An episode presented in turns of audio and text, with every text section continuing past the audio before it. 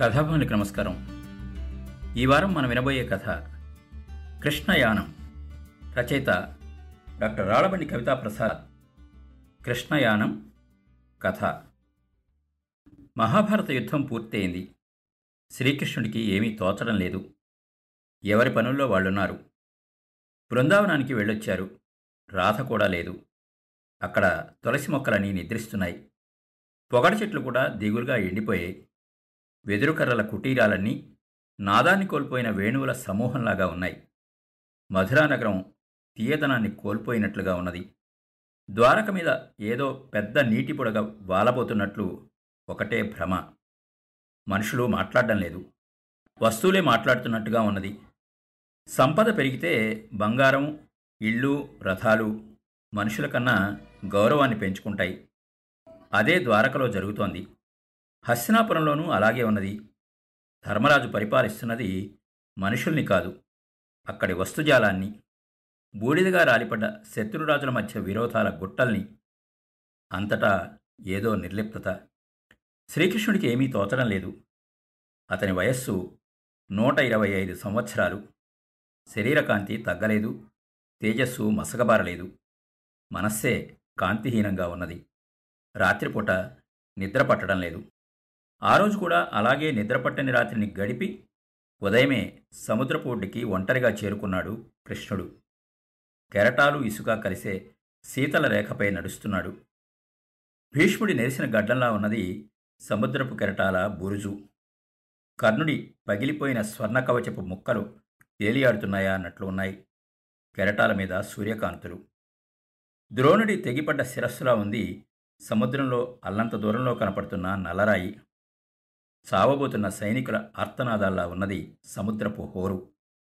యుద్ధరంగంలో వాళ్ళు వీళ్ళు ఆడిన అబద్ధాలు గడ్డకట్టినట్లుంది. అక్కడక్కడ బురద. యుద్ధానంతర దహనక్రియల్లో వెలువడ్డ చితాభస్మంలాగా ఉన్నది తీరం మీది ఇసుక. శ్రీకృష్ణుడు ఒంటరిగా ఇసుకలో సముద్రానికి సమాంతరంగా నడుస్తున్నాడు. అతని కాళ్ళకి కెరటాల తడి అండటం లేదు. కానీ కళ్ళలో ఎంత తుడిచినా ఆరిని కన్నీటి పొర ఉన్నది. యుగానికో యుద్ధం, ఖండానికో యుద్ధం, దేశానికో యుద్ధం, కుటుంబానికో యుద్ధం, మనిషి మనిషికి ఒక యుద్ధం, మనస్సులో యుద్ధం. యుద్ధం సర్వాంతర్యామిలా ఉన్నది. యుద్ధం పదార్థంలో దాక్కున్న అగ్నిలా ఉన్నది. ఎవడో వచ్చి రగిలిస్తాడు. మంట, జ్వాల, జ్వాలలు, దహనం, భస్మం. ఆర్పేవాడెవడు? ఎగదోసేవాడెవడు? అసలు రగిలించిందెవరు? శ్రీకృష్ణుడు నడుస్తున్నాడు. సృష్టిని సృష్టించేవాడు బ్రహ్మ, పెంచేవాడు విష్ణువు, సంహరించేవాడు శివుడు. మరి యుద్ధానికి కూడా ఇలా త్రిమూర్తులుంటారా? సృష్టించి పెంచి ముగింపచేసేవాడు. ఈ పని శివుడు ఒక్కడే చేస్తాడేమో. ఇవి మనిషికి రాని ప్రశ్నలు, కృష్ణుడు చెప్పని సమాధానాలు. శ్రీకృష్ణుడు అలా ఆగి వెనక్కి చూశాడు. ఆయన అలా చూడడం ఆకాశంలో నల్లమబ్బు ఒకటి సూర్యుడికేసి చూసినట్లుగా ఉన్నది. అక్కడో పక్షి తెల్లగా ఉంది. విచిత్రంగా ఉంది. కృష్ణుడు పరీక్షగా చూశాడు. దాని రెక్కలు సానపెట్టిన బంగారంలాగా మెరుస్తూ ఉన్నాయి. దాని కళ్ళు ఇంద్రనీలాల్లా ఉన్నాయి. పొడవాటి రెండు ఎర్రటి పెద్ద పగడాలాంటి ముక్కు, రెండు పెద్ద పసుపు కొమ్ములకు వేళ్లు మురిస్తే ఎలా ఉంటాయో అలా ఉన్నాయి దాని కాళ్ళు. స్వర్గలోకంలోని అమృత కలశం పొంగి ఐరావతం మీద నుంచి జారి కల్పవృక్షపూల మకరందాల్లో కలిసి శచీదేవి దోసిట్లోంచి దొర్లిపోయి నేలకురాలిన సువర్ణ హిమామృత శకలంలాగా ఉన్నది ఆ విహంగం. శ్రీకృష్ణుడికి ముచ్చట వేసింది. అది సముద్రపు పక్షి కాదు. అలా అని నగరాల్లో ఉద్యానవనాల్లో చూడలేదు. గమ్మత్తుగా ఉంది. ఏదో చాలా కాలం క్రిందట జరిగిన సంఘటన తాలూకు జ్ఞాపకంలాగా ఉన్నది ఆ పక్షి. గుర్తొచ్చి మరచిపోతున్న ఆలోచనలాగా ఉంది పక్షి. తెల్లవారుజామున వచ్చిన అద్భుత స్వప్నంలాగా ఉన్నది పక్షి. దాన్ని అలానే చూస్తూ నిల్చున్నాడు కృష్ణుడు. ఒడ్డుకు చేరే పడవ తీరంలోని దీపస్తంభాన్ని చూసినట్లుగా చూస్తున్నాడు. దానికేసి కదిలాడు. ఆ పక్షి మెడ రెక్కించింది. ఆకాశం కేసి చూసింది. రెక్కలలార్చింది. దాని రెక్కల గాలి పారిజాత సుమాల పరిమళంలాగా వీచింది. అలా గాలిలోకి లేచింది. తెల్లని శంఖానికి రెక్కలొచ్చి పైకి తేలినట్లుగా ఉంది. అలా తేలినప్పుడు కాళ్లతో చిమ్మిన ఇసుక నూరు రేకుల పద్మంలోంచి గుప్పున లేచిన పుప్పొడి పొగలాగా ఉన్నది. ఆ విహంగాన్ని అందుకోవాలని కృష్ణుడు బయలుదేరాడు. మనస్సు వెంట బయలుదేరిన శరీరంలాగా బయలుదేరాడు. కృష్ణునికి అందకుండా ఆ విహంగం విలాసంగా వెళుతోంది. అంది అందనంత దూరంలో, నేలకు తాకీ తాకనంత ఎత్తులో ఎగరడం విశేషం. కృష్ణుడు పరుగులాంటి నడకతో సాగుతున్నాడు. పైనుంచి నీలం రంగు శాలువా జారుతోంది. సరిచేసుకుంటున్నాడు. కెరటాల కళ్ళాపి చల్లిన తడి ఇసుకలో పరిగెడుతున్నాడు. పాదరక్షలు విడిచేశాడు. కృష్ణుడి పాదముద్రల్ని ముద్దాడాలి అని కెరటాలు గోపికల సమూహంలాగా నెట్టుకొస్తున్నాయి. ఆ పాదముద్రల్లో నలిగిన నత్తగొల్లలు చిన్ని చిన్ని పాంచజన్యాలై మోగుతున్నాయి. రివ్వున వీచే గాలికి ముంగురులు, విడలిన కేశపాశాలు శ్రీకృష్ణుని మనస్సు నుంచి రేగిపడే ఆలోచనలాగా ఉన్నాయి. పరుగు, పక్షి వెంట పరుగు. సముద్ర ఇసుక అల్లంతమైన అర్థచంద్రాకారంలాగా తిరిగింది పక్షి.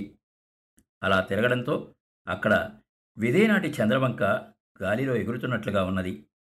పక్షి ముందుకు సాగుతున్నది. శ్రీకృష్ణుడు వెనక పరిగెడుతున్నాడు. ఇద్దరికీ అలసట లేదు. శ్రీకృష్ణుడు తన వెంట పడుతున్నట్లుగా పక్షికి తెలిసేమో అందకుండా ఎగురుతోంది. పొద్దెక్కుతోంది. పక్షి పైపైకి ఎగిరిపోయింది. కృష్ణుడు ఆగాడు. నుదుటి మీద చెయ్యి వేసుకుని నీలాకాశంలోకి చూశాడు.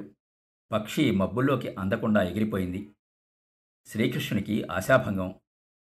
అంది అందని ప్రౌఢ గోపిక పమిట చెంగు దొరకనప్పుడు కలిగిన ఆశాభంగం కాదు అది. యశోదమ్మకు వెన్న దొంగతనం చేసినప్పుడు పట్టుబడ్డ ఆశాభంగం కాదది. యమున ఒడ్డున గానుగ చెట్ల కింద రాత్రిపూట ఎదురుచూస్తానని చెప్పిన రాధ అక్కడికి రానప్పుడు కలిగిన ఆశాభంగం కాదది. అది బాల్య యవనాల అనుభవాల తాలూకు ఆశాభంగం కూడా కాదు. రాయబారం విఫలమైనప్పుడు ద్రౌపదీ వస్త్రాపహరణలో భీష్మద్రోణుల మౌనంతో చూపిన ఉపేక్ష గురించి విన్నప్పుడు, పాండవుల లక్కయ్యలు తగలబడ్డప్పుడు, కర్ణరహస్యం కర్ణుడికే చెప్పి అతనితో విముఖంగా మాట్లాడించుకున్నప్పుడు, దుర్యోధన పతనం తర్వాత గాంధారి ముఖం చూసినప్పుడు, ఉపపాండవుల హత్య తర్వాత యాజ్ఞసేని కన్నీరును చూసినప్పుడు, అభిమన్యు వధ తర్వాత అర్జునుణ్ణి పలకరించినప్పుడు, ఉత్తర గర్భంలో పరీక్షిత్తుని రక్షించేటప్పుడు కలిగిన భయం లాంటి ఆశాభంగం కూడా కాదది. అర్థం కాని ఆశాభంగం. ఆశ లేని వేళ ఆశ కల్పించి ఆశ తీరకుండా చేసిన ఆశ చేసిన ఆశాభంగం. ఈ పక్షిని చూస్తే ఇవన్నీ ఎందుకు గుర్తొస్తున్నాయో కృష్ణుడికి తెలియదు. దాన్ని వెంటాడేది ఎందుకో తెలియదు. ఆ పక్షి మూలమేమిటో, అది ఎక్కడికి వెళ్ళిందో తెలియదు. కృష్ణుడు నవ్వు కాని నవ్వొకటి నవ్వాడు. ఎండ చురచురమన్నది. ఇంటికి బయలుదేరాడు. కానీ అతన్నిప్పుడు ఆ స్వర్ణవిహంగం తాలూకు జ్ఞాపకం వెంటాడుతుంది. కృష్ణుడికి నమస్కరిస్తూ సముద్రం అల్లుణ్ణి సాగనంపుతున్న మామలాగా ఉన్నది. పగలు గడిచింది. సాయంత్రమైంది. కృష్ణుడు ద్వారకా నగరానికి అల్లంత అవతల తాను సొంతంగా పెంచుకున్న గానుగ చెట్ల తోటలోకి వెళ్ళాడు ఒంటరిగా. అక్కడ గానుగ చెట్లే కాదు, ఎన్నో వృక్షాలున్నాయి. ఎక్కువగా గానుగ చెట్లు ఉన్నాయి. శ్రీకృష్ణుడు ఎక్కడికి వెళ్ళినా ఈ పృథ్వీకాంతంగా వెళుతున్నాడు. రథాన్ని సారథిని తీసుకువెట్టలేదు. నడిచే వెళుతున్నాడు. తోట ఎప్పట్లాగే ఉన్నది. తను మాత్రం ఎప్పటిలాగా లేడు. తన తమాల మనంలో ఎన్నెన్నో అందాలు సృష్టించుకున్నాడు. అక్కడి పూల మొక్కలు, పక్షులు, కుందేళ్ళు, లేళ్ళు, నెమళ్ళు, పాములు, వెదురుపదలు, కీచురాళ్ళు, సీతాకోక చిలుకలు, తుమ్మెదలు అన్నీ తనవే, పరిచయమైనవే. ఆ తోట చిత్రమైంది. ఆ తోటలో ప్రతి ప్రాణి కృష్ణుడికి రహస్య గూఢచారే. తనకన్నా ముందే అక్కడ రుక్మిణీదేవి వచ్చి వెళ్తే ఆ విషయాన్ని ఒక చిలుక వచ్చి కృష్ణుడి చెవిలో చెప్పిపోతుంది. సత్యభామ వచ్చి ఎదురు చూసి అలిగి వెళ్ళిందనే వైనాన్ని ఒక తాచుపాము పడగెత్తి బొసకొట్టి వివరిస్తుంది. జాంబవతి వైనాన్ని భల్లూక డింబకం పళ్ళిగిలిస్తూ చెబుతుంది. సుదంత వచ్చిన సంగతి గురించి దానిమ్మ పండు పగలబడి నవ్వుతూ ప్రకటిస్తుంది. ఇక ఎంతమంది ప్రియురాండ్రు తన కోసం వచ్చి వెళ్ళిపోయారో ప్రతి పూల పొద లెక్కబెట్టి పూలు రాల్చి మరీ నిశ్శబ్దంగా చూపిస్తుంది. ఆ ఉద్యానవనం అతనికి ఒక ఆత్మీయ రహస్యం.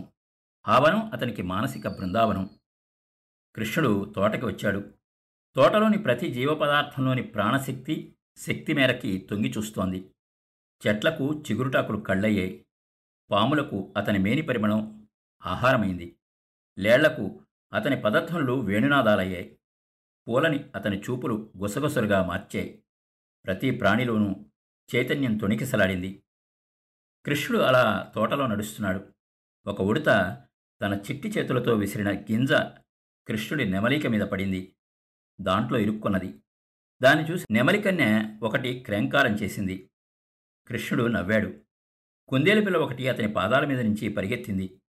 పాదస్పర్శతో అది పులకరించి వెనుదిరిగి చూసి అలాగే ఆగిపోయింది. తోట తోటంతా కృష్ణుడితో లీనమవుతున్నట్లుగా ఉన్నది. సూర్యనారాయణుడు పడమటి కొండ ఎక్కుతున్నాడు. ఎందుకో కృష్ణుడికి ఎడమ కన్ను ఎదిరింది. పక్కనే ఉన్న సరస్సులో ఉన్న నీలి కలోరేకు ఒకటి గాలికి కదిలి రాలింది. కృష్ణుడి భృకుటి ముడిపడింది. నారిలేని ధనుసులాగా రెండు కనుబొమ్మలు కలుసుకున్నాయి. తమాలవృక్షం నీడన రాతి గద్దె మీద కూర్చున్నాడు. వెచ్చగా ఉన్నది. లేచాడు. పైకి చూశాడు. ఆశ్చర్యం. చెట్ల గుబురుల్లో ఉదయం చూసిన సముద్రపు పక్షి. ఇప్పుడది తెల్లగా లేదు, నల్లగా ఉంది. దాని కళ్ళు ఇతరనీలాలాగా లేవు, వజ్రాల్లాగా ఉన్నాయి. దాని ఈకలు ఇనుప రేకుల్లాగా ఉన్నాయి. దాని ముక్కు స్ఫటికంలా ఉన్నది. దాని కాళ్ళు మదించిన ఏనుగు దంతాల్లా ఉన్నాయి. అది చెట్టు మీద కూర్చొని ఉన్నది. కృష్ణుడు చూశాడు. దాన్ని పట్టుకోవాలి అని అనుకున్నాడు. పై శాలువాని నడువుకి కట్టుకున్నాడు. చెప్పులు విడిచాడు. జీరాడే పట్టుపంచ కాసెపోసి బిగించాడు. ఒక్క ఉదుట చెట్టు మొదలు పట్టుకున్నాడు. చెట్టు కొమ్మల మొదట్లోకి చేరాడు. కృష్ణుడి చేత కౌగిలించబడ్డ చెట్టు ప్రౌఢ యవ్వని గోపికలాగా మారింది. తమకంలో పడింది తమాల వృక్షం. ప్రతి కొమ్మలో ప్రణయోత్సోకం, ప్రతి ఆకులో చుంబనోద్రేకం. కృష్ణుడి స్పర్శతో బెరడులన్నీ చిగురులుగా మారాయి. చెట్టుకు రోమాంచంలా కలిగిందా అన్నట్లుగా ఉన్నది. చెట్టు వణికింది. దాని మూలంగా దానిమీద చిలుకలు, కోయిలలు, పిల్లనెమళ్ళు, పిచ్చుకలు, అడవికోళ్ళు అన్నీ ఉలిక్కిపడి ఎగిరిపోయాయి. కృష్ణుడు వెంటాడుతున్న పక్షి మాత్రం కదల్లేదు. ఆ కొమ్మల్లోనే కూర్చున్నది. శరీరం కదపకుండా మెడ పక్కకు వంచి తన పొడవాటి ముక్కుని ఒకసారి తిప్పి వజ్రనేత్రాలతో కృష్ణుణ్ణి ఒకసారి చూసి కళ్ళు మూసుకుని మెడ తిప్పేసి నిశ్శబ్దంగా ఆకాశంలోకి చూసింది. ఆకులు రాలిన ఎండు కొమ్మలా ఉన్నది దాని ముక్కు. కృష్ణుడు దాన్ని పట్టుకోవాలని కాళ్ళని నిగడదన్ని పై కొమ్మపైకి ఎగబాకాడు. పైకి ఎగిరింది పక్షి. మరో కొమ్మ మీద వాలింది. దాని తెల్లని ముక్కు మీద చంద్రకాంతి తడుక్కుమన్నది. నల్లని చెట్టు మీద పొడుచుకొచ్చిన వెన్నెల కూరలాగా ఉన్నది దాని ముక్కు. చెట్టు కొమ్మల మీద వారిన కొత్త మబ్బు తునకలా ఉన్నది ఆ పక్షి. కృష్ణుడు ఆగాడు. దానికేసి చూశాడు. ఏదో తెలియని అశాంతి. దానికేసి వెళ్ళాలి అని అనిపించలేదు. అలా అని చెట్టు దిగాలని అనిపించలేదు. ఆ చెట్టుకి ఆరు కొమ్మలున్నాయి. ఆరు కొమ్మల్లో ఆరు ఋతువులు వాలినట్లుగా ఉన్నది. అది సార్వకాలిక కాలవృక్షంలాగా కనిపిస్తున్నది. నాలుగు దిశలా నాలుగు కాస్త గుంభరంగానే వ్యాపించాయి. పైకి రెండు కొమ్మలు ఒకదాన్ని మించి ఒకటి పోటీపడి ఎదిగాయి. చిటారు కొమ్మకి చేరింది పక్షి. ఒంటికాలు మీద నిల్చుంది. ఆకాశంలో ముక్కుని గిండించింది. రెండు రెక్కలు ఉత్తర దక్షిణాలుగా విప్పార్చింది. మెడని ఓంకారంగా నిలిపింది. ఒక చిత్రకారుడు బొమ్మ గీస్తే అది ఒక నల్లని ఓంకారాక్షరంలాగా కనపడుతుంది. అది అరిచింది. ఆ అరుపు ఓంకారంలాగా ప్రతిధ్వనించింది. ఆ అరుపు విన్న తోట నివ్వెరపోయింది. కృష్ణుడు పైకి చూశాడు. ప్రణవం సుస్వరంగా పలుకుతోంది.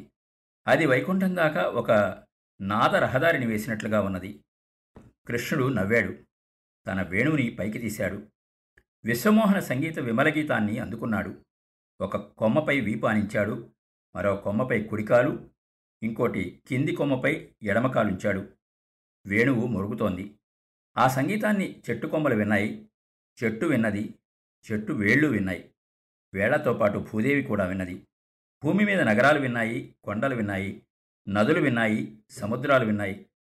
మేఘాలు విన్నాయి. అష్టదిక్కులు విన్నాయి. కానీ ద్వారకకు వినపడలేదు. హస్సినకు వినపడలేదు. పాండవులకు వినపడలేదు. ద్రౌపదికి ఏదో చెవి దగ్గర లీలగా ఒక విషాద గీతం తారాడినట్లుగా ఉన్నది. శ్రీకృష్ణుడు వేణువు మోగిస్తున్నాడు. చెట్టు మీద పక్షి వింటోంది. దాని ముక్కు ఎర్రబడింది. దాని రెక్కలు కాషాయవర్ణంగా మారాయి. పాదాలు పసుపు వర్ణాన్ని సంతరించుకున్నాయి. పైకొమ్మ నుంచి కిందికి దిగుతోంది పక్షి.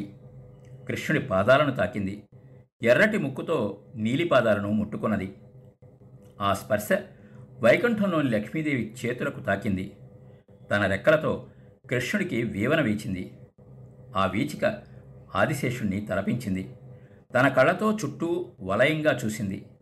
శంఖచక్రాలు ఆకాశగంగలో చక్రస్నానం చేసి ఒడ్డుకొచ్చినట్లుగా ఉన్నాయి ఆ చూపులు. పక్షి కంఠంలో ప్రణవం ఉదాత్తంగా మోగుతోంది. ప్రణవం తీక్షణమయ్యే కొద్దీ ప్రకృతిలో సంచలనం, సమస్త భూతకోటిలో భయంకరమైన నిశ్శబ్దం. ఎక్కడి నుంచో ఒక బాణం శ్రీకృష్ణుని కాలి బొటన వేలిని తాకింది. ప్రణవ విహంగం ఎగిరిపోయింది. వేణువు కృష్ణుడి పాట నేలజారింది. కృష్ణుడి కోసం సముద్రం ద్వారక వైపు దూసుకొస్తున్నది.